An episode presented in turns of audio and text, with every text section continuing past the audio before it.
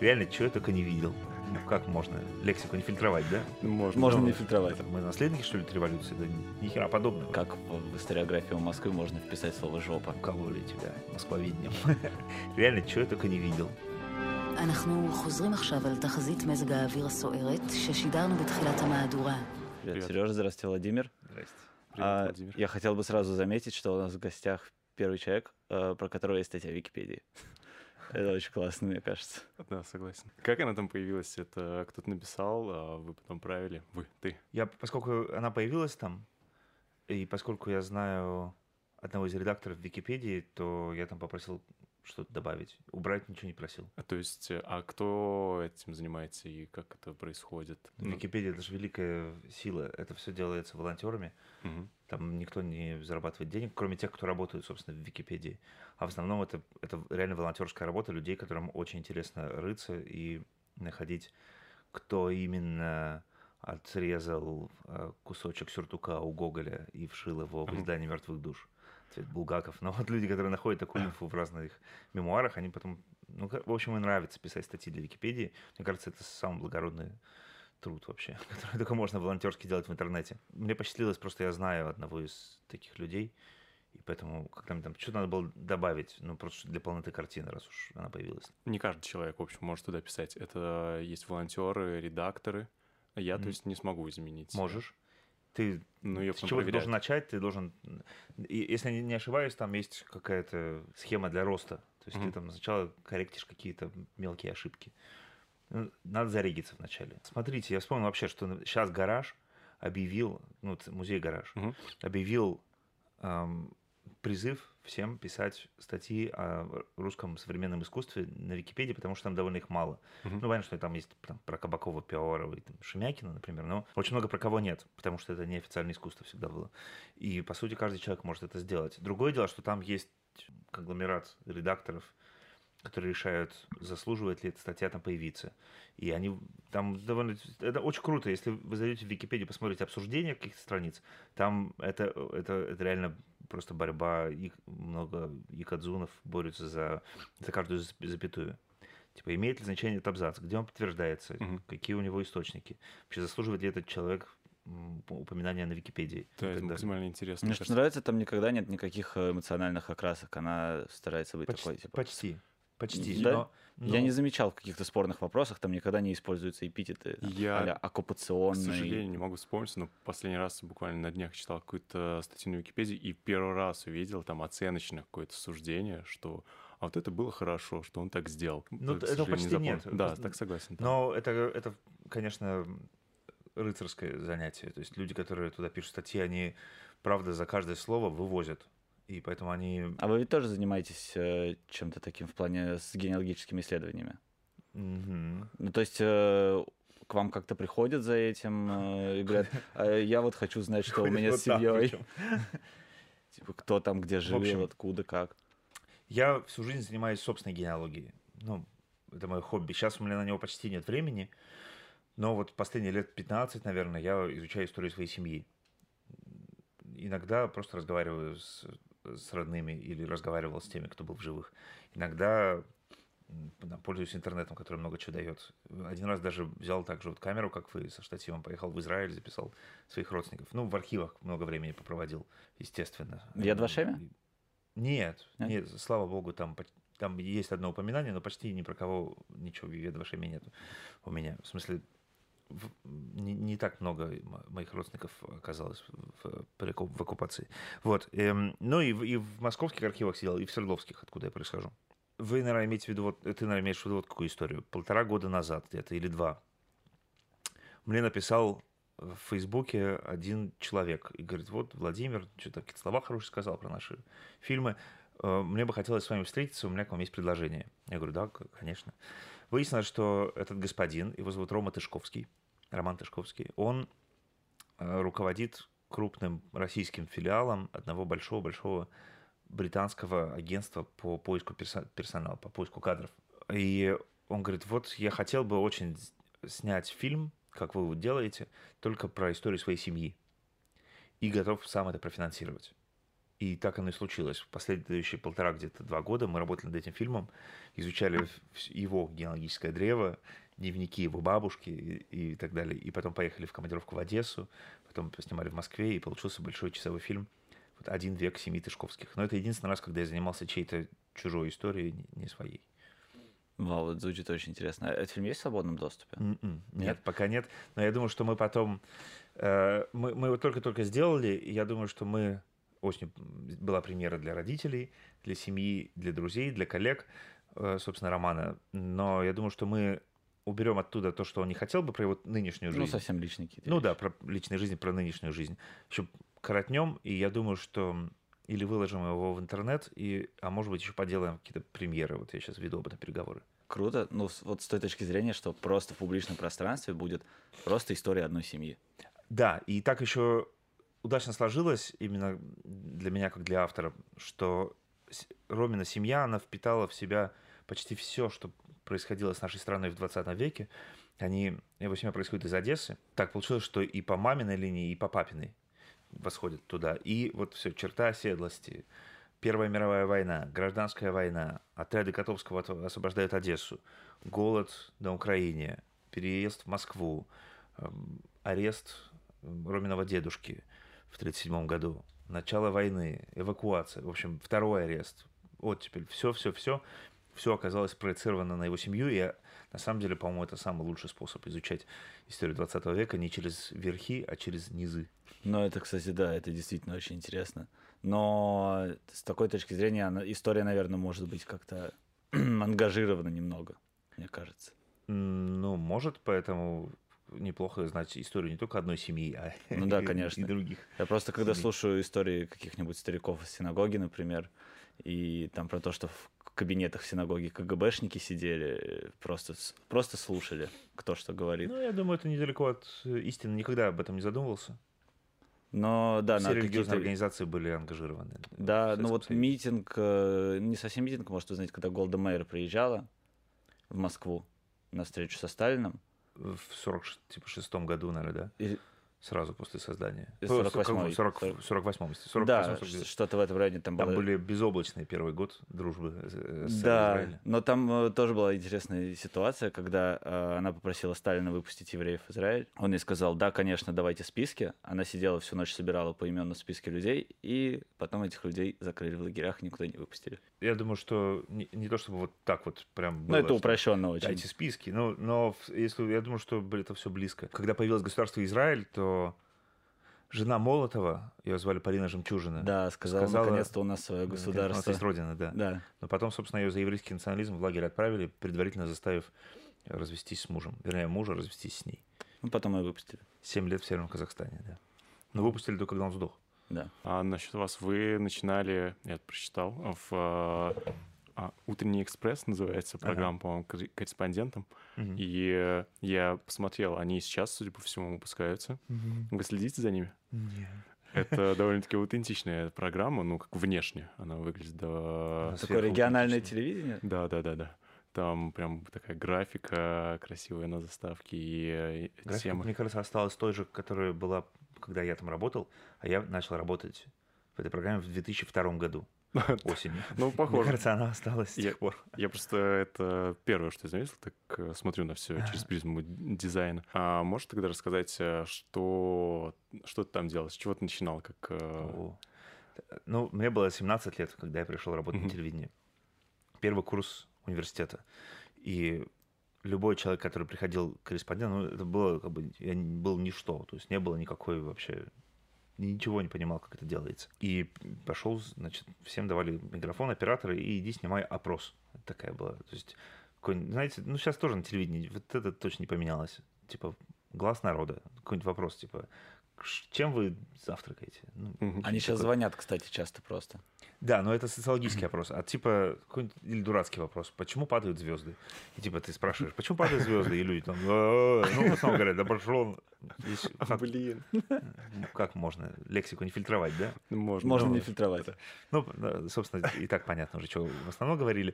Вот. Но э, поскольку времена были еще сильно отличающиеся от нынешних, то люди как-то им нравилось. Так, в основном. Вот, а потом я, я, естественно, снял всех самых безумных людей в нашем городе, в Екатеринбурге. Это было... Я снимал такие вещи. Если я- мне просто надо сделать какое-то усилие и хорошенько повспоминать все, что я тогда видел. А видел я, по-моему, все. То есть я снимал, например, целый эпос про женщину, которая выкладывала картины рыбьими костями на майонезных крышечках. Да, дядя моего друга называл меня после этого, когда увидел этот грандиозный репортаж, он называл меня мистер майонезная крышечка. Вот. Я снимал чемпионаты по автозвуку. происходит? Я тебе больше скажу, отец моей бывшей жены участвует в этих чемпионатах. Это, кстати, А, да. очень сложно. Это у кого самая громкая магнитола и сабвуфер. Ну тогда это ну, как бы начало нулевых. Это и тогда как бы мечта любого уральского парня, который там, любит машины, все уже э, сабвуфер. Я знаю человека, который поехал по work and travel. Знаете? Да-да-да. Сейчас, наверное, тоже есть. Короче, Должно поехал по work and travel, работал там как волк. Или как вол. Или как бык. В общем, он работал все лето. Я думал, а там, типа, ты же работаешь три месяца, пашешь где-то, ну, такой простой работе какой-то. А потом путешествуешь, типа, Америка, делай, что хочешь. И он сидел в одном крохотном городке в штате Иллинойс, работал, чтобы купить сабвуфер себе. Пиздец вообще. И он не укладывающийся у меня в голове. Ты, типа, рядом Чикаго, столица штата Иллинойс. Озеро Мичиган. Ты можешь поехать в Лос-Анджелес, можешь в Нью-Йорк. Граница с Канадой, Гризли, Йеллоустоун. Нет, сабвуфер, блядь, в Свердловске купить. Очень много говорит о людях, мне кажется, такие вещи. Вот, и, и потом, а, у меня была, значит, рубрика, которая называлась «Интернет», и я рассказывал там о новых сайтах. Это, видите, какой я старенький. Вот, и еще я делал программу про самые такие памятные места в моем родном городе, в Екатеринбурге, где там такие тусы происходили, где типа рок-музыканты 80-е собирались, где ходили девушек клеить, типа аллея в центре города, где продавали старые фотоаппараты. В общем, какие-то точки притяжения городские. Вот я делал про такие, как бы уже что-то э, сияло из того, что о- оттуда уже что-то сверкало из того, чем я сейчас буду занимаюсь. То есть вот какие-то исторические экскурсы. Я думаю, все журналисты проходили через такое. Какое? Мне ну, вот кажется, через э, это- сюжеты про картины из ры- рыбных косточек. ну это звучит, Э, по крайней ну, мере, конечно, для все- меня очень романтично и круто. Это похоже просто- на Да, ну мечты. тогда это ни, ни зашкваром не, не казалось. Типа, Мы «А, просто оба сделаем?» помним Нижегородское региональное телевидение примерно с такими же А вы из. Нижнего? Да. То есть, э, я так понимаю, ты в школе учился в Норильске Да, и да, в университете в Нижнем Новгороде. Да. я совсем Ну, вот на- он- там была такая, я говорю, это начало нулевых, не, нет Ютуба, там м, почти ничего нет, не Википедия, там только как-то начинается. И была такая система обмена сюжетами из разных городов. Не помню, это была, по-моему, вот эта организация Интерньюз, и я не помню, как это называлось. В общем, все эти сюжеты отправлялись на, в Москву и из региональных компаний, и потом по- появлялась большая рассылка по вот региональным компаниям с сюжетами из там Самары, Нижнего Новгорода. Я вот помню, ну, там те же майонезные крышечки были вид сбоку. Да, да, да, да, да. Там вот про этого, я не помню, как этого дяденьку зовут, который собирает мягкие игрушки и обвешивает ими дом. Блин, да. Ты Я, видел так- этот Да-да. дом? я видел, но я туда до сих пор так ни разу Не, зашел. Я, я вживую видел. Это все был волшебный мир телевидения конца 90-х, начала нулевых. Потом он, конечно, схлопнулся. Но сейчас это все уже не так весело и не так круто. И, конечно, теле- телек тогда смотрели там в 300 раз больше. Ну, конечно. Он был, кстати, действительно гораздо веселее. Гораздо веселее и был окном в мир. И, и даже если мы показывали мир вот такой вот, типа, чемпионата по автозвуку, Господи, реально, чего я только не видел. Просто сейчас даже смотреть телевизор считается каким-то дурным тоном. Ну, в основном. Ну, Ну, как-то вот из того, что слышится ну, просто. короче, все уже поменялось сильно. Несколько раз. А с радио? Вы еще на радио? Ты на радио. Да, да, да. Серебряный дождь, да? А туда как занесло? Поскольку мы делаем давно уже программу про историю Москвы, то в какой-то момент мы поняли, что у нас остается очень много инфы про Москву. И мы с моим редактором Сашей Запоевой решили создать блог, который называется «Ну да, Москва». Вероятно, многие из тех, кто смотрят видео в интернете, его-то и знают.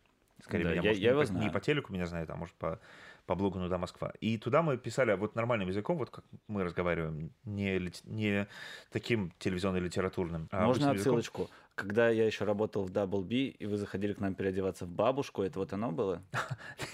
Нет, это телевидение было. Бабушку, которая выкладывает рыбьими костями на майонезную крышечку картины, видимо. Года два назад это Я было. Несколько раз придался бабушку. Вот, и появился блок «Ну ну да, Москва», где мы обычным языком, вот как мы пишем, типа, сообщение, о, типа, прикинь, и какая-то история коротенькая про Москву. Вот так мы рассказываем историю, собственно, о Москве. И он там становился как-то популярнее и популярнее, этот блог. И в какой-то момент у нас спросили, а что, не хотите делать на радио такие выпуски? Мы сказали, хотим. Чуть-чуть начали менять тексты, ну, чтобы там Ну, более убрали слова видимо. жопа, насрать, э, чел, там, варик, ну, то есть, которые странно прозвучат в радиоэфире. И вот, и запустилась она ежедневная, эта программа. Каждый день выходит маленькие коротенькие истории такие. Укололи тебя москвовидением. Я пытаюсь сейчас понять, как в, в историографию Москвы можно вписать слово «жопа». Жопа? Да. Легко. Например, не когда- современной Москвы, не вот когда ты идешь по брусчатке и такой, Это жопа. Жопа. Во-первых, как бы, я думаю, что если задаться сделать если задаться целью написать книгу «Москва и жопа», то получится увлекательное издание, э, коллекционное. Но на самом деле слово «жопа» у нас упоминается таким образом. Когда выдающийся архитектор Лазарь Чериковер, который строил когда-то стадион «Динамо» и всякие пышные такие неоампирные проекты с конца 20-х годов, значит, все закончилось тем, что он проектировал хрущевки. Ему надо было рассчитать, сколько человеку нужно шагов, чтобы сварить борщ, сколько ему нужно пространства, чтобы там, надеть носки. И все это, это реально была такая идея еще швейцарского, французского э, эм, архитектора Ле Корбюзье, что дом — это машина для жилья. Ты должен... Там нужно только то, что нужно, а вот все остальное, не, то, что не нужно, не нужно. И он реально это высчитывал. И есть картинка, в общем, где женщина ставит пирог в плиту, и сзади у нее стена, и она наклоняется и ставит, а потом, а потом туда дорисовано, как бы, ну, как бы, учитывая, что люди разные, и иногда у людей есть жопа. И вот эта жопа дорисована так, чтобы стенку надо было отодвинуть. Вот, вот как, э, э, как бы у нас может появиться слово Ну, жопа. Довольно-таки быть честно. в Москвоведении это только типа, ах, граф Разумовский построил нас усадьбу. ну, Вот примерно так. Против честно. такого, такого мы и сражаемся. То есть вообще у нас есть цель доказать, что история города, ну, собственно, там уже не надо ничего доказывать, все уже доказано не только нами, а другими еще выдающимися людьми, как типа Дениса Бычкова, которые действуют в этой же области. Москва детали такой блок есть. А наша с вами жизнь это не Москвоведение, что ли? Ну вот мы сидим сейчас на электрозаводе напротив усадьбы купца Носова, который, значит, когда-то одержимый идеями того, что электричество, это будет, типа, это хай-тек был конца 19 века. Построил целый электрозавод, а теперь, значит, вот это здание там неоготическое такое, бастион, блядь, новых технологий. И сам у него усадьба здесь сохранилась, там библиотека, она очень красивая, кстати. Как-нибудь будете здесь снимать, обратите внимание. Вот, а, и в итоге сейчас как бы здесь на электрозаводе продолжают рождаться какие-то новые вещи, все самое такое. Сколько здесь музыкальных студий, где очень хорошие группы, которые не сегодня, завтра Под выстрелят. Да. Сколько здесь всяких студий, где видосы снимаются, сколько здесь порнографии снято. А, кстати, да, мне кажется, что много. И это москвоведение. А что, это что, граф Разумовский построил у нас? Нет, это не, так ведь звучит. Да нет, э, не- нет ничего веселее, чем история города. Потому Ну, что это история всех нас. Э, Дима 4, который у нас был в гостях, собственно, абсолютно то же самое говорит, только в контексте Нижнего Новгорода. Такой, да, уж ваш-то город. какой Главный нижегородский патриот, вводит экскурсии, просто с работы ушел, чтобы это делать. У вас как-то с этим... У вас совершенно не сдалось в Нижнем Новгороде с властью. Да, есть Э, такое. Это полная жесть. И то, что они сделали с вашим потрясающим, вообще уникальным городом, это ни, ни в какие ворота не лезет. Я надеюсь, что за это придет расплата а, рано или поздно. Но выдающийся деревянный Нижний Новгород, там, где он еще жив, в тех местах, Да, рядом с моим домом причем прям. это какой-то космос. Сейчас Так Дима что- 4 смотрит, будет смотреть, это просто плакать от радости. Так что я, конечно, вот, э, я с удовольствием, кстати, в каком-нибудь из, из визитов познакомлюсь с Димой, потому что я стараюсь вот в каждом городе кого-то узнать. Но у вас там, вы все-таки город газета «Селедка», Да, значит, э, не все просрано еще в Нижнем Новгороде. нет, там замечательно на самом деле, и я Да, туда почему-то она сохранилась, несмотря на всю нищету 90-х в Нижнем. Да, Не знаю, может, кстати, Борис Ефимович каким-то образом такая фигура. э, я не ка- знаю Каким-то такого. образом она стала. не знакомо мне это имя. Немцов. А, губернатор Нижегородской области. все, тогда мои с- с, годы, фамилией по- 90-е. понятно. Борис Может, Ефимович может очень. это из-за него как-то так у вас сегодня? А не будет видно, что мы в резиновых тапочках сидим здесь? Нет, не будет видно. Но будет слышно, это главное.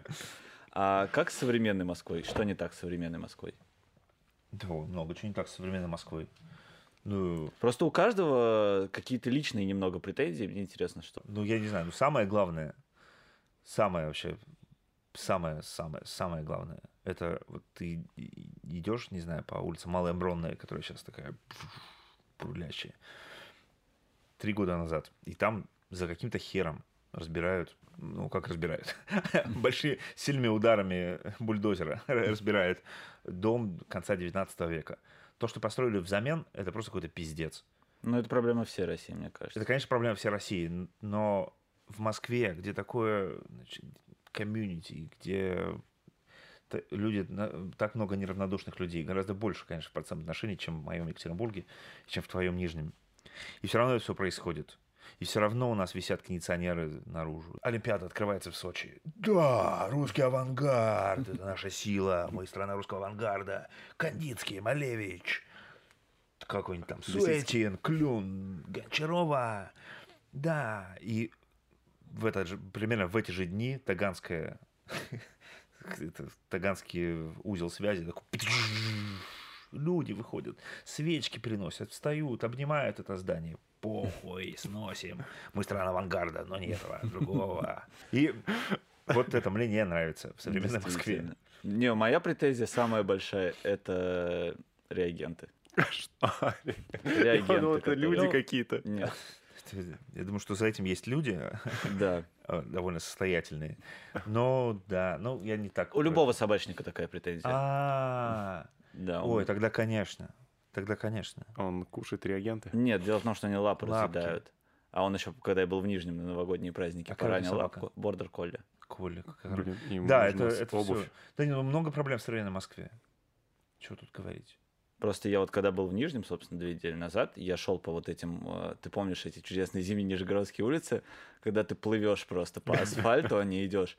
Я думаю, вот что же лучше, это или, или то, что у нас? Да, в Питере как-то была зима, мне кажется, она еще продолжается с тех пор, несколько лет, когда они перестали пользоваться реагентами.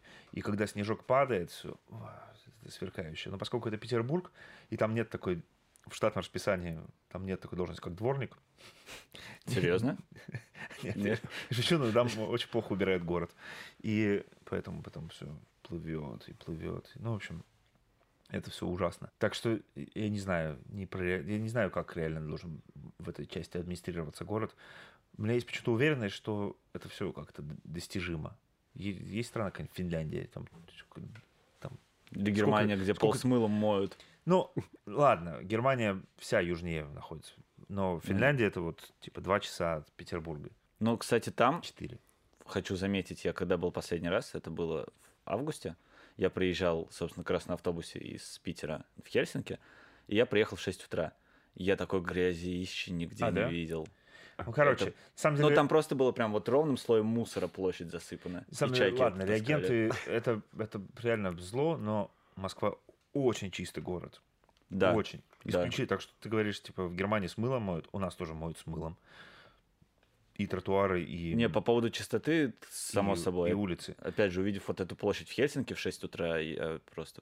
Да ладно, Москва чище, чем много... Нет, я о том, что э, там все было в мусоре. Все, я, я не могу себе представить в Москве что такого. его да- быстро, убрали, но, Москва это ультра чистый город. Понятно, что он настолько отличается от всей остальной э, России? России, как, как, не знаю, ну, как Как другая планета. Москва отличается от Минска. Потому что Минск еще более чистый город. А, да. Серьезно? Да, да, да. но- Это у меня, знаешь, такое, когда я еду, ездил раньше из Нижнего Новгорода в Москву и потом в Минск. И приезжаю в Москву и думаю, ну, здесь почище, да, ничего, так. И потом приезжаю в Минск, и там типа, вообще идиллия, все супер чисто. Ну да. А обратно было Ну, возвращаться, конечно, стерильный еще более уж больно. Я просто в Минске был часа два в своей жизни, поэтому и, и ночью. Не особо Там, типа, ты, если прилетаешь э, на самолете в аэропорт, вот э, от аэропорта до города, там чистая такая, знаешь, как будто везде газончик постриженный, травка такая Ну, чистая. Там аэропорт за 50 километров от города. Ну, я имею в виду, что такое чистота, она Здесь продолжается. Ничего не нравится. Нет, нет, Близко. э, просто Постоянно летают, вообще гадят нам тут далеко, ехать я далеко. просто очень опаздывал на самолет. Собака. Нет реагентов, говнище. Не, ну так всегда будет. Всех будет что-то не устраивать. Как сказал тот же Дима, когда у нас был, что город — это всегда конфликт. Если нет в городе конфликта, там нет людей, скорее всего. Это пьянян тогда. А что там не так? Там все всем довольны. Потому что, А, серьезно? Ну как, блядь? То есть недоволен, тебя выселят из Пхеньяна. Если ты Ага. еще раз недоволен, тебя выселят в- концлагерь. Вот, поэтому все Просто там довольны. довольных людей не могу себе представить вообще никак.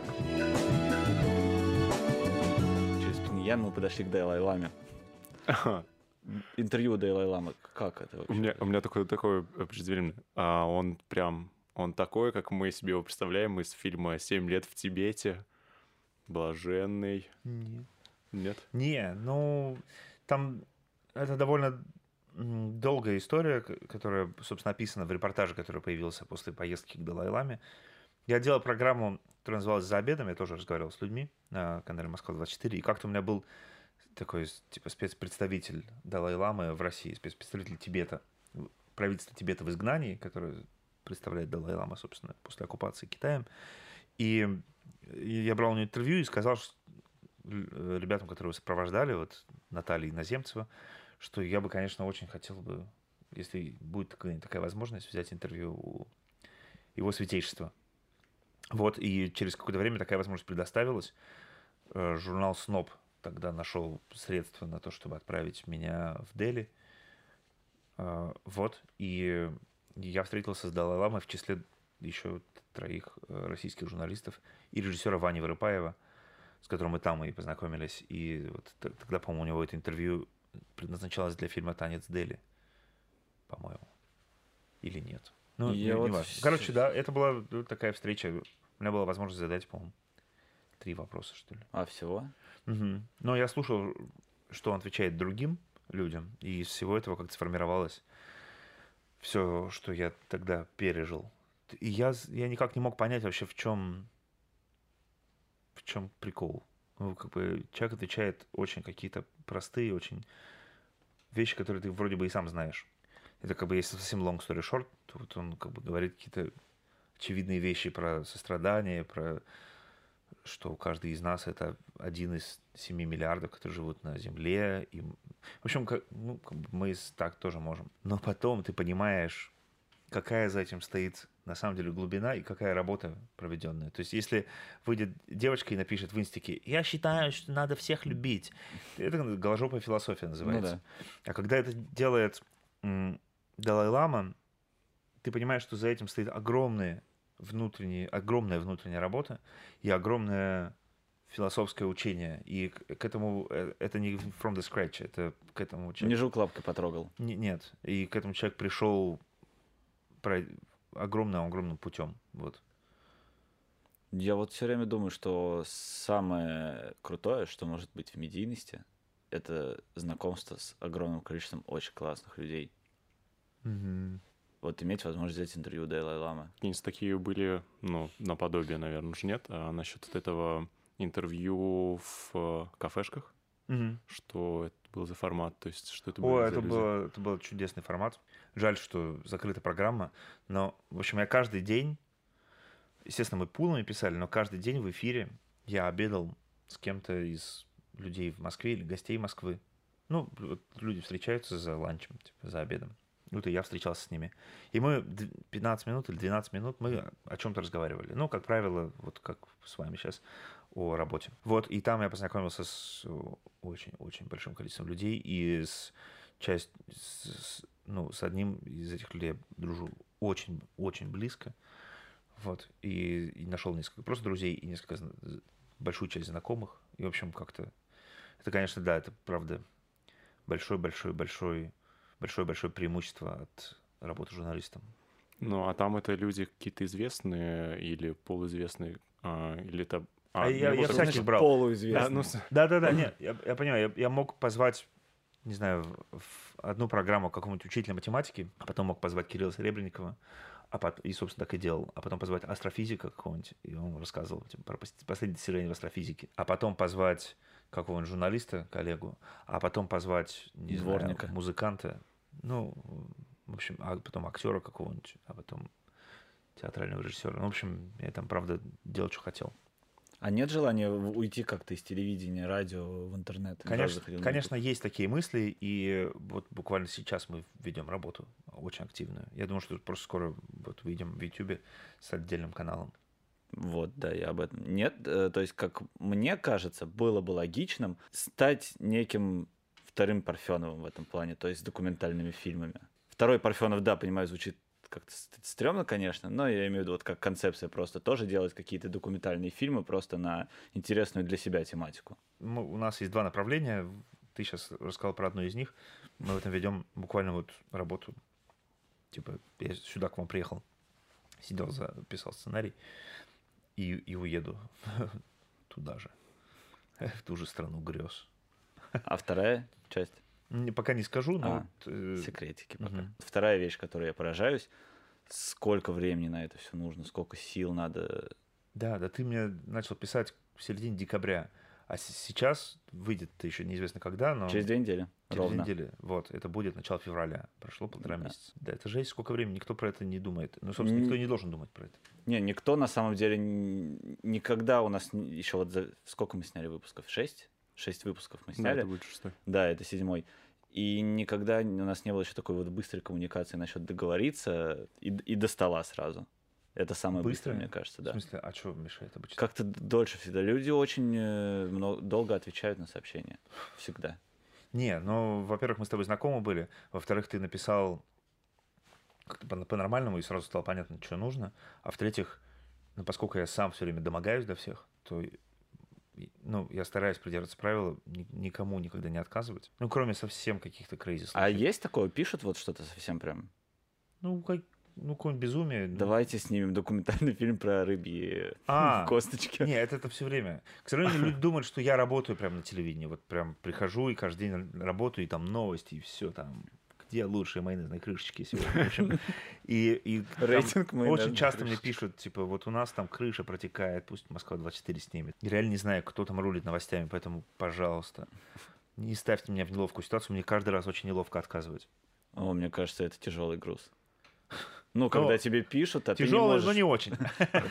Бывает потяжелее грузик. Чуть-чуть тяжеленький такой. Грузик. Грузик, да, на весах. Вот были такие 5 грамм? Э, Ну, когда тебе пишут, то ты Для чего они были вроде как бы... на весах по 5 грамм гирки?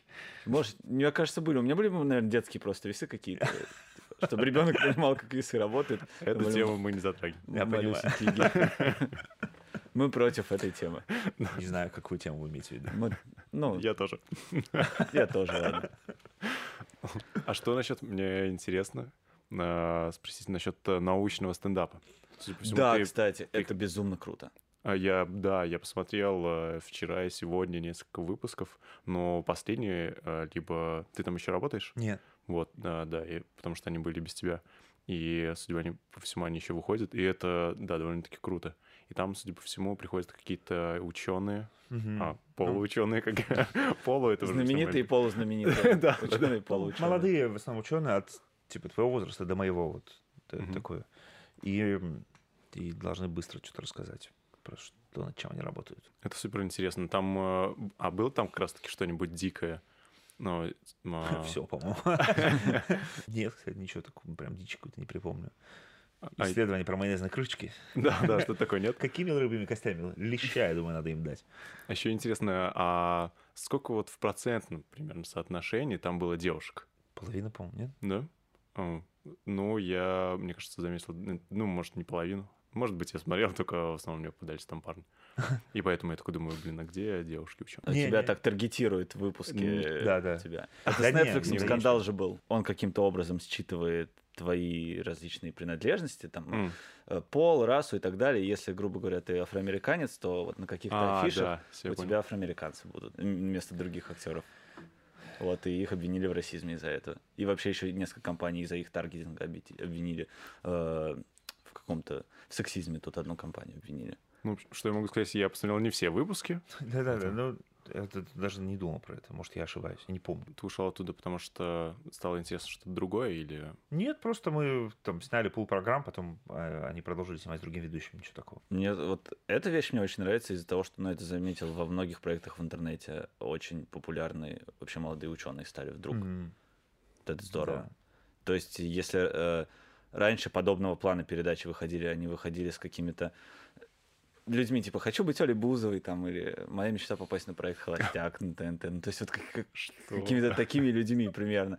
То сейчас, э, куда ни глянь, везде какие-то, особенно вот астрофизики пользуются почему-то популярностью. Мне нравится астрофизика. Я тоже совсем недавно начал увлекаться. Мне кажется, что в этом виноват сериал, сериал «Теория большого взрыва». Мгм.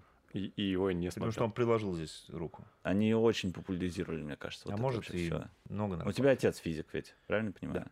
У меня почти все тоже по отцу в семье физики. Что сам смотришь? Э, Какие программы или фильмы? Те же в манеже, по-моему. Netflix и всякие документалки. Но плюс, ну, я люблю музыку классическую и оперу, и очень крутой канал у Королевской оперы в Великобритании. Я сейчас, например, посреди просмотра пол, полуторачасового разбора оперы м, Лианковала «Паяцы» и оперы «Москва не сельская честь», которые они сделали перед премьерой там 4 года назад. Я обнаружил полуторачасовой видос, где они рассказывают там историю этого направления, веризм в опере. Разговаривают с солистами, разговаривают с типа музыковедом, который рассказывает историю появления этого жанра. Это конец 19 века. В общем, вот я си- сижу, смотрю. Очень круто. Да, но это очень популярный канал. Это не сделано, типа, классно, но, конечно, не оторваться. Да нет, ну, я тоже смотрю, что все вы, всякие там... Ну, а, а что люди все смотрят? Вот Я не наверное, не знаю. смотрю, но Дудя, А. конечно, смотрю всего. Ну, Э, нет, не Adventure всего, Time. но... А? Adventure Time. Мультики Сережа смотрит. Да, я смотрю мультики. Adventure Time, да, видел. Не, ну, не то, что все время смотрел. А, сегодня смотрел мультик Тра- «Отель Трансильвания 3». Вот, кстати. Узнал, кстати, что его написал... Знаете вообще это? Нет. Нет. Я слышал название, мне Мы кажется. с, мо- с моей барышней любим э, мультики, ну, и смотрим периодически их. И я ничего не знал про него. В общем, уже три посмотрел. А, в смысле, посмотрел «Тр- «Отель Трансильвания 3», а есть еще один и два. Мгм. И выяснилось, что это... Прочитал в Википедии потом, что это все придумал русский чувак. Его зовут Геннадий Тартаковский. Он в 7 лет, в 77 году переехал с родителями в Штаты. И там стал, собственно, художником-мультипликатором, но он э, русский еврей, как мы понимаем. Причем он даже там не Геннадий, а Дженди. Генди, как бы. Вот, и он придумал весь этот сериал, номинировался с ним на «Золотой глобус», на получал кучу Эмми. Я вообще даже не знал про такого персонажа. Надо глянуть. Все знают этого француза, который придумал миньонов, да, ну, там сейчас Мгм. испанец там есть один, и один француз. Про Есть инженера, там- который Тетрис придумал. Он русский. Да. Его зовут Алексей Пажетнов. Да. Я просто играл в Не, его говорю, версию чтоб- Тетриса. чтоб все недавно. знают про э, режиссеров анимации или там мультипликаторов из э, иностранных. Не- Я первый раз услышал, что есть вот там русское имя. Кстати, Очень да, прикольно. никогда не задумывался об этом. Вот. Актуальный вопрос по поводу кино. А, Союз спасения. А я не смотрел. Ну, я не буду. Нет? Нет? Почему? Да, ну, не, не буду. А это что такое? Я не припомню. Про Просто- восстание декабристов. А, все, да, вспомнил. Просто я не, я не понимаю до сих пор, почему. Вот, ну, просто вышел фильм про декабристов. Так. Столько вокруг него каких-то Ну, бурления понятно говн, почему. обсуждений. Потому что я прям чувствую вокруг него, что он с душком, и поэтому не хочу смотреть, зачем я буду как бы частью... Не, короче, не, не, не пойду. И мне трейлер не понравился очень. И не, ну, короче, наверное, я стараюсь смотреть российское кино, но тут я чувствую, что какая-то в этом есть история, которую я что-то не, не хотел бы знать. И, в смысле, не история декабристов, а Да, история да. с этим фильмом. Что-то мне она не, не очень как-то нравится. Я лучше посмотрю... И так времени не хватает что-то смотреть. В общем, я знаю, другая программа. Не, мне просто э, как раз-таки кажется, что э, если мы об одном и том же душке говорим, что его там как раз-таки особо и нет, хотя я не смотрел, то тоже еще. Его нету в том виде, как бы, в толстом. Просто да, что как я не слышу, там все это прямая пропаганда и там. но ну, но какой-то есть какая-то. душок. Что-то мы там чувствуем, как бы. Не знаю. Короче, не, не буду я смотреть «Союз спасения». К тому же, мне кажется, что там, насколько я понял, с точки зрения кинематографа, там ничего не сказано. Именно кинематографа. Ну да, кинокритики так себе о нем отзываются. А интересно же все-таки кино, как искусство. Ну, согласен, потому что с точки зрения историчности тоже как бы там не особо, Ну, как говорят, что, что смотреть.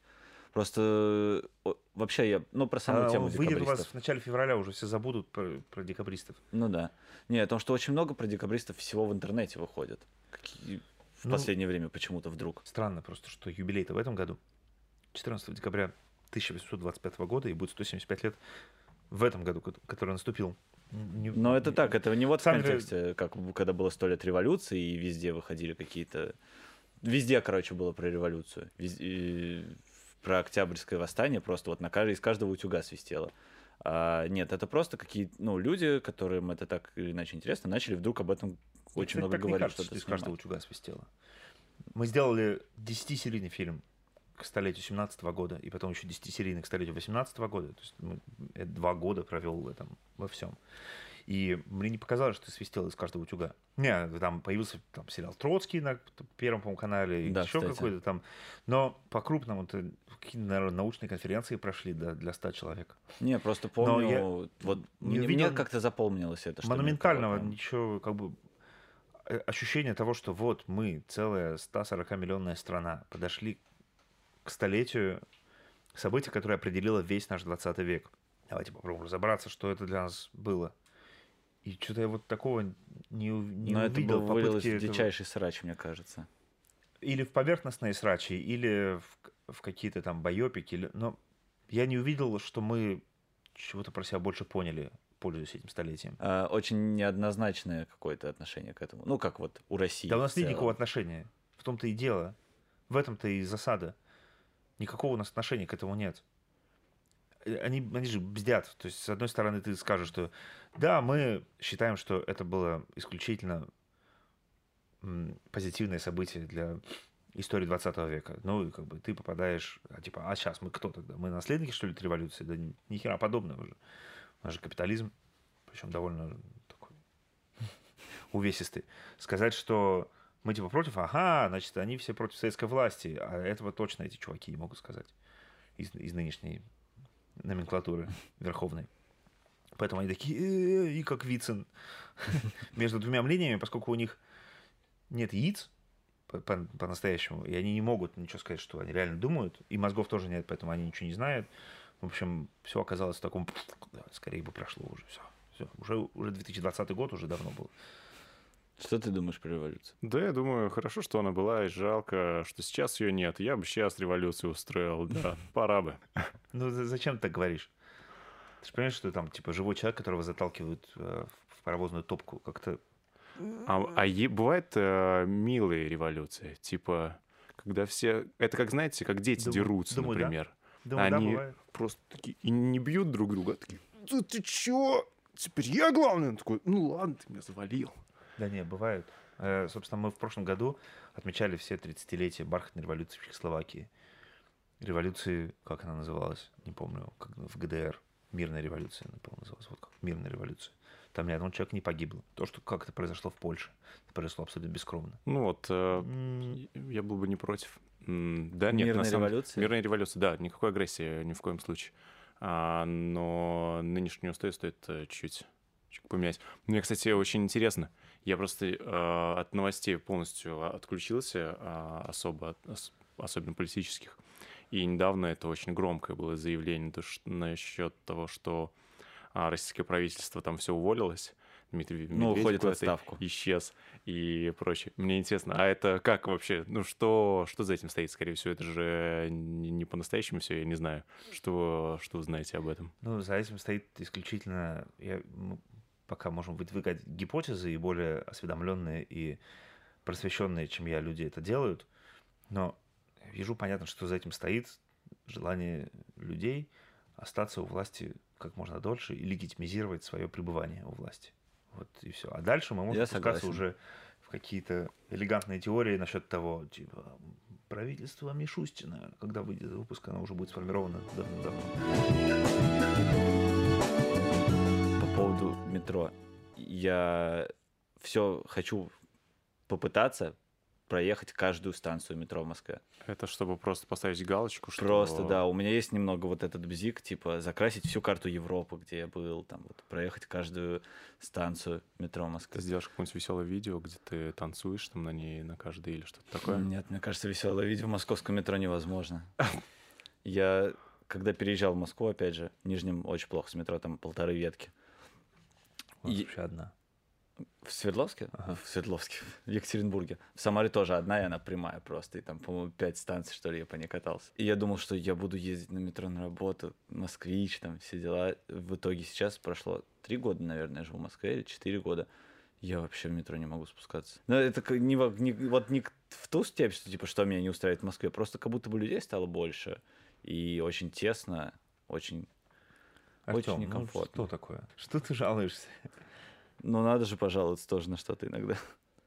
Нет, Москва как бы удивительный город, я согласен. Чем... Мне нравится метро в Москве. Но мне не нравятся старые вагоны шумные. Ну, это все... Это как жаловаться, не знаю, на то, что сейчас, не знаю, там грязно или холодно, или, по-моему, отличное метро в Москве. Оно просто маленькое еще для нашего города. Маленькая. Оно очень большое, но видишь, ну, сколько районов незакрытых метро. Очень много где, куда оно не достает еще.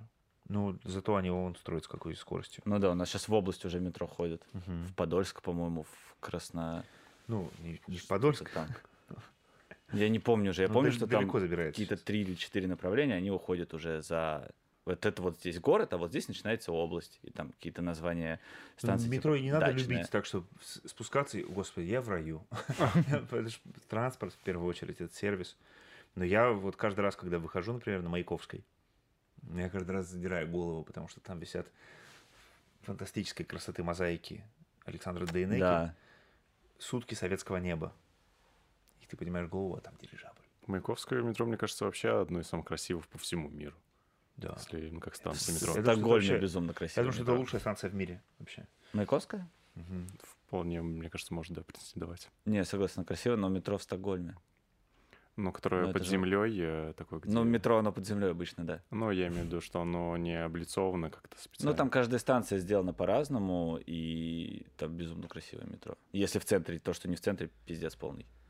Как и в Берлине, тоже пиздец полный, если не в центре. А Что насчет э, твоих призов, которые ты получил? Это Эмми, Грэмми, Тэфи. Тэфи. Тэфи регион. Тэфи регион, да. Потому что наша «Золотой телекомпания луч». «Москва-24», она состязуется с, с другими региональными телекомпаниями. Что, Но наверное, мне не кажется, очень честно. просто выиграть. Их же много. Слушайте, ну не я же себе ее вручил. Вот, э, есть она у меня и есть. Очень Как- скромно. Как это было и за что? За выпуск, посвященный Спаса Хаусу. Спаса Хаус — это резиденция посла США в Москве. На- находится на Спас-Песковской площадке на Арбате. Такой роскошный дом, в котором с 1934 года резиденция посла США. Он овеян, естественно, историей, много всего там происходило. И вот мы сделали про него фильм, и он получил ТЭФИ. И вторая какая-то еще премия есть, Золотой луч. Золотой за- луч, там что-то, луч. я не знаю, за какую программу, может быть, по совокупности, как лучший ведущий в 2017 году я получил. Дают эти премии вообще что-то? Или это просто значок? Ну, не то чтобы я типа в аэропорту на регистрацию первую прохожу. Было бы неплохо. Да. А можно мне без очереди? У меня премия. Слушайте, я, я исключительно благодарен тем, кто мне эти премии вручил. Я уверен, что они много раз сослужили мне службу, просто потому что э, есть такая строчка. И я с удовольствием приму еще другие премии. И Эми, и Грэмми. Ну, ты не специально старался, там подавался, и вроде того, чтобы получить эти Грэмми, ты тебя позвали, вручили, такой, о, круто. Ну нет, на- наш телеканал отправлял выпуск на эту премию. И мне кажется, я там советовал, как лучше отправить. Ну и, в общем, ты принимал это Причем телеканал платил еще для участия в премии, надо Мгм. платить взнос. Так что и им тоже спасибо. Да нет, это было весело и прикольно, и, и довольно радостно. Всем нам. Мы отмечали потом. Проплатить взнос, кстати, странно, не знал об этом. Очень многие и на фестивале. На Это как на, тоже на канских, да, львах. А, там тоже нужно заплатить какой-то гигантский взнос. По загранице. Где хорошо? По твоему мнению. Очень много где. А хотел бы переехать? Да, кстати. Ну, хотел бы не переезжать. скажем так. Ну, Потому что ничего не нашел, или ты патриот, любишь э, Россию и здесь... Нет, просто моя профессия связана с русским языком М. и с э, российским обществом, если так можно сказать. Поэтому я бы хотел остаться в России. Надеюсь, что я, я не буду принужден к тому, чтобы ее покинуть. Мне очень... Мне, мне так-то вообще нравится жить в Москве, и здесь прикольно и интересно, и куча всего происходит, как мы успели заметить. Я бы хотел очень прожить здесь жизнь. А не хотел бы где-нибудь попробовать пожить? Ну, там, полгода-год. На полгода, да, наверное, хотел бы. Но я не знаю, получится ли так вот. Столько здесь всего, всяких дел. И не знаю, как можно себя так выкроить отсюда и вкроить куда-то на полгода. Да, довольно много. Это получается, если ты, да, сюда вернешься, тебе нужно будет все возобновлять. Ну, не то чтобы возобновлять, но, в общем, это будет связано с некоторыми сложностями. Но если мне так сходу предложат в Лондоне, например, пожить полгода и чем-то интересно позаниматься... Ну, есть же какие-то студии новостей на русском языке. Ну, Например, я, же не просто. занимаюсь новостями. Ну да. Мне, конечно, если вот предложат в, в какой-то момент я получу какое-то классное предложение, чем-то позаниматься тем, что перевесит то, чем я занимаюсь здесь, ну, конечно, я соглашусь. Снять документалку про русскую мафию в Лондоне. Есть просто стереотип, что там много русской мафии. Я не знаю, стереотип это или не стереотип.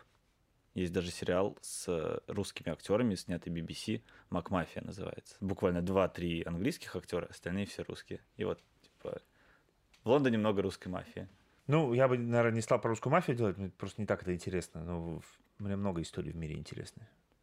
А есть сделали- какая-то история, которую очень хочется снять, но вот как-то сложно. Да, Или- конечно. И не одна. Много таких историй. Например, Я бы очень хотел найти средства и снять фильм э, к 80-летию Дмитрия Пригова, который будет э, в этом году, в 2020-м, про выдающегося русского поэта и художника, вообще человека эпохи Возрождения и человека оркестра, который умер в начале десятых годов и прожил вот почти всю жизнь в Москве и был таким московским гением. Его, его знают много где в мире и много где его работы покупают. Ну, в общем, как-нибудь, если что, изучите. Помните, кстати, выбегали Riot на финале чемпионата мира в ментовской форме? Что-то я вот Ну, да, как да. будто бы Это- есть картинка. это было-. Э, если не ошибаюсь, ко дню рождения или ко дню памяти Дмитрия Пригова, потому что у него есть цикл стихов про милиционера, и вот поэтому Петр Верзилов был в э, ментовской форме. Мне вот как будто бы кажется, что больше вот я про это слышал, что они как-то связаны с Приговым вот в этом контексте. Что-то как будто бы мне даже один знакомый показывал томик стихов. Я, э, их у него бесчисленное множество и очень много текстов, но я рекомендую вот, например, стихи про милиционера. Почитать слово милиционер пишется без «и». Милиционер. Так как оно произносится в Москве, в Беляево, где он прожил всю жизнь и назывался Беляевским герцогом. Я, собственно, герцог. я, собственно, думаю, что он ему был. Ну, я, я, конечно, смотрю на мир с точки зрения того, то есть не на мир, а вот на во время путешествий, про что было бы интересно сделать телефильм или видеофильм для YouTube. Не знаю, мне кажется, я сейчас был в Марокко, и мне кажется, что, например, история о том, как... Дело в том, что с начала 20 века, там, с 1912, по-моему, года, город Танжер, он управлялся не Францией, как, как вся территория Марокко колониальная, а несколькими странами одновременно. Это был такой international zone. И поэтому там, собственно, действовали специальные законы, но, по сути говоря, никакие не действовали. И поскольку до середины 50-х, где-то где до начала 60-х в Америке и в Великобритании гомосексуалы преследовались законом, там была статья за гомосексуализм, то они, многие из них, они уезжали туда, в Марокко, и жили в этом городе Танжере. И там образовалось такое комьюнити из американских интеллектуалов, из британских литераторов и музыкантов, которые, которым там нравилось жить, потому что это было место свободы, в то время как их родные страны были э, пуританскими, как бы выс- высокоморальными, и им там чувствовалось несвободно. Вот они жили в Танжере. И сохранился отель и гостиничный номер, в котором Уильям Берроуз, один из самых выдающихся американских писателей 20 века, написал «Голый завтрак». Я бы съездил посмотреть. И кстати. вот представляете, вот я сейчас рассказываю так коротко эту историю, но представляете, какой можно, вот ты оказываешься со съемочной группой в Танжере, и какой мир этого всего можно Да. рассказать. Здесь, типа, в этом номере Бероуз, Бероуз строчит голый завтрак. Сюда в кафе приходит Жан Жене. Здесь Джек Керуак, типа, тусит. Здесь Боб Дилан. э, Там Пол Боулс. И вот такой город Я- как бы арабский, мусульманский. Здесь как бы живет еще по средневековому, а здесь у тебя самая прогрессивная часть э, Европы, ну, скажем так, западного мира работает над своими произведениями. По-моему, это вообще офигенная история. Вау. Я А- просто очень много пробитников документальных фильмов Да, да, смотрел. да. Одно время мне было так бесконечно интересно. Все вообще. Я читал, пытался прочесть вообще все у Керуака. Я помню, Керуак больше всех нравился. Вау, очень Вот там интересно. есть этот отель, где они, где «Голый завтрак» был написан, и где Керуак жил, и Гинзберг, и там висят их портреты внизу. Круто. А интересно, этот дух а, того битнического... Нет. Нет, не остался там? Ну, кстати, вот, вот что интересно. Я, мне, мне хочется это спросить вообще абсолютно у Но каждого. можно поискать его, можно попробовать воссоздать художественными способами. Ну, не то, что художественными, документальными. Мгм. Потому что, естественно, это все не провалилось просто в трубу. Духа нет больше, но город-то есть, и город тот же самый. Мне хочется спросить это абсолютно у каждого знаменитого человека, с которым я сталкиваюсь лично. А что с, хе- с хейтом в интернете? Пишут гадости какие-нибудь? их пишут не так много, и поэтому я очень люблю их, я их собираю в отдельную папочку. Отвечаешь? О, круто. Нет, конечно. Нет? Как ты, типа, жидяра сдохни. Ты, пидор, пошел нахуй. Ну, на что, на что я отвечу на это? Но там пишут такие, Блин, это почему так Троевский смешно? думает, что он все может. Ты тварь, какое ты право имеешь про нашу советскую родину так писать? Или снимать, или говорить, или показывать. Я обожаю этих тварей. Если тебя ненавидят мудаки, значит, ты что-то правильно делаешь. И я, я собираю все. Там есть такие угарные комментарии. Я их обычно присылаю в рабочий чатик без, без подписи, как бы, как бы out of blue просто. Типа, сдохни, твари. Чтоб ты, блядь, сгорел в аду за свои фильмы про нашу советскую родину. Да как ты смеешь, ты гнида. И, в общем, я обожаю. А поначалу, вот мне больше всего интересно, когда вот это вот началось все. То есть вот там первые стали какие-то, не, не знаю, прям очень жесткие комментарии. Я там, всегда их видео. Да, всегда? Не было волнительно Вау. ни разу. А у вас пишут? Вау. э, Вам, М. пи- вам пишут злые ком- комменты? Нет. Если бы. Нет? Хотелось бы. Я был бы не против. Да, да, блин, мне тоже нравится, когда мне такое. То есть я... Есть люди, которые очень остро реагируют на это. Я очень тяжело переживаю. М, Но, и Да, мне кажется, я бы переживал, если люди, чье мнение я ценю, писали бы... Умри, так, да, подонок. умри, тварь. Я бы, наверное, расстроился. Я твой одноклассник, если не помнишь. Как бы я- я- не то, чтобы я радуюсь, но просто это весело же. Ну, видите, вам тоже весело. Не, просто это всегда весело со стороны очень. а, Но А, что- изнутри это еще веселее, я прям обожаю. Но моя барышня, например, вот она очень расстраивается, когда мне такое пишет. Ну еще бы. Так что, может, ну, короче, это все от человека зависит. Я, я вот просто что-то я где-то сказал, это где-то кто-то негативно оценил, и я прям такой, блин. То есть ты не по переживаешь по себе. поводу мнения других о тебе? Нет, мне ты вообще, делаешь? я не знаю, мне просто не по себе. Вот прям, если бы мне еще написали «Сдохни, падла», я не знаю за что, правда. А ты бы прекратил этим заниматься тогда? Смотря чем. Смотря почему. Да нет, конечно. Ну нет, Все будет конечно, нормально. нет, да. Напишут. Напишут. Конечно. Ты еврей, Мы в- ждем. ты еврей и в очках. Ты жди просто. Это придет рано или поздно. Обычно это просто на улице приходит, а не так. Ну ладно. Ладно, спасибо, что пришел, Владимир. Да, большое Супер большое приятно Спасибо, ребята. вообще ви- видеть спустя столько лет особенно. Да, мне, мне было с вами э, классно здесь посидеть и поговорить про все. אנחנו חוזרים עכשיו על תחזית מזג האוויר הסוערת ששידרנו בתחילת המהדורה.